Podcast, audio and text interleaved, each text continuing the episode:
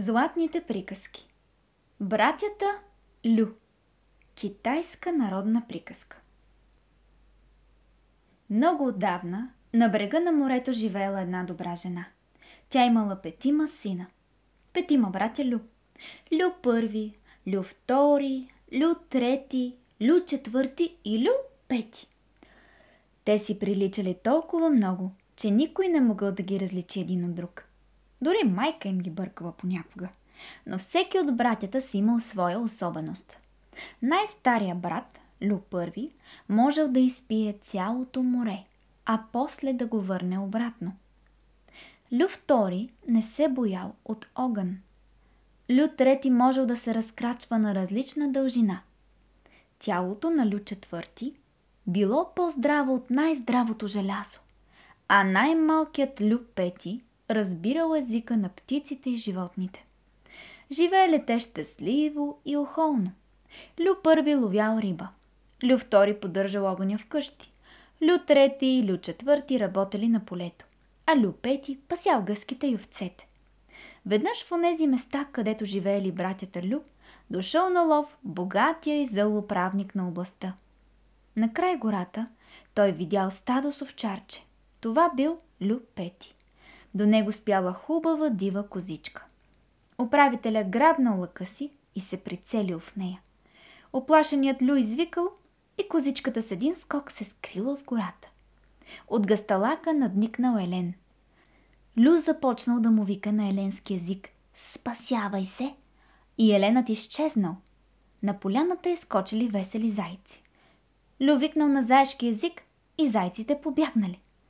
Всички животни се изпокрили – Гората опустяла. Напразно стрелял управителя с лъка. Само си хъбял стрелите. Разгневил се той много. А добрият Лю се радвал, че успял да помогне на своите горски приятели.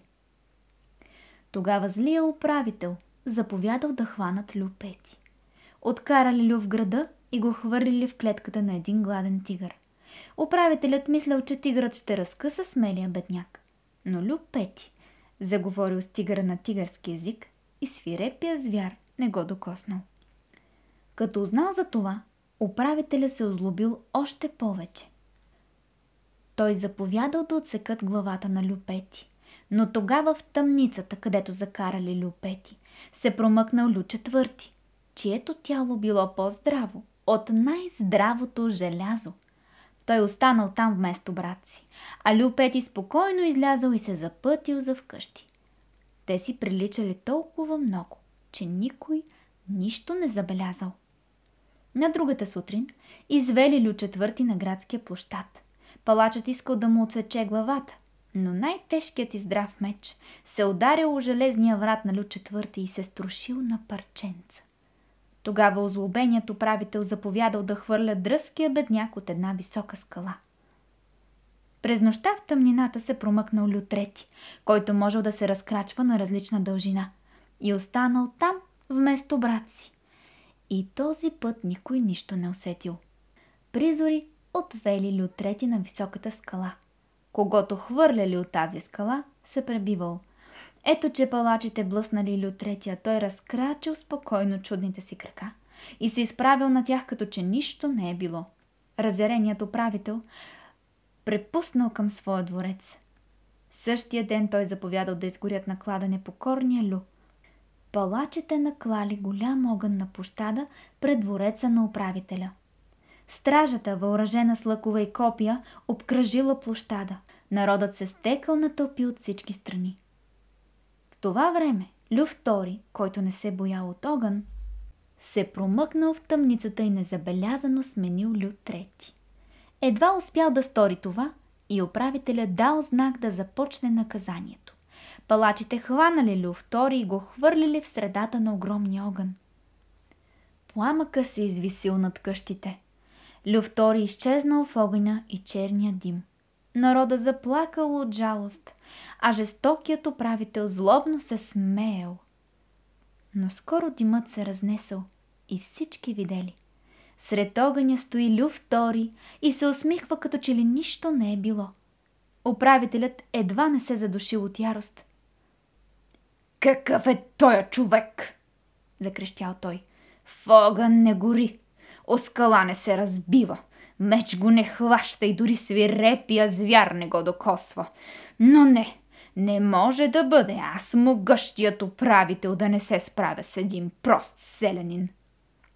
И жестокият управител решил да отведат Лю далече в морето, да му вържат един тежък камък на шията и да го удавят. Може би не се бои от вода, помисли управителят. Все пак камъкът не ще му позволи да изплува. Нека остане на морското дъно. И същата вечер заповядал да изпълнят наказанието. С голяма мъка се промъкнал в тъмницата Лю първи, който можел да изпие цяло море. Той взел мястото на брат си и започнал да чака. Вечерта го завели на кораба. Управителят със свитата си се настанил в друг кораб. Корабите отплавали далече в морето. На най-дълбокото място завързали на шията на Лю първи огромен камък и по знак на жестокия управител го хвърлили в морските вълни. Веднага, щом се скрил под водата, Лю първи започнал да пие морето. Управителят видял, че морето изчезва някъде и пожълтял от страх. Скоро морското дъно се показало. Корабите се катурнали. Оправителя и свитата му затънали в морската тиня. В това време Лю първи отвързал камъка и излязал спокойно на брега. Тогава излял морето. Управителя и свитата му останали на дъното, а народът се радвал на гибелта на злия управител и прославял непобедимите братя Лю.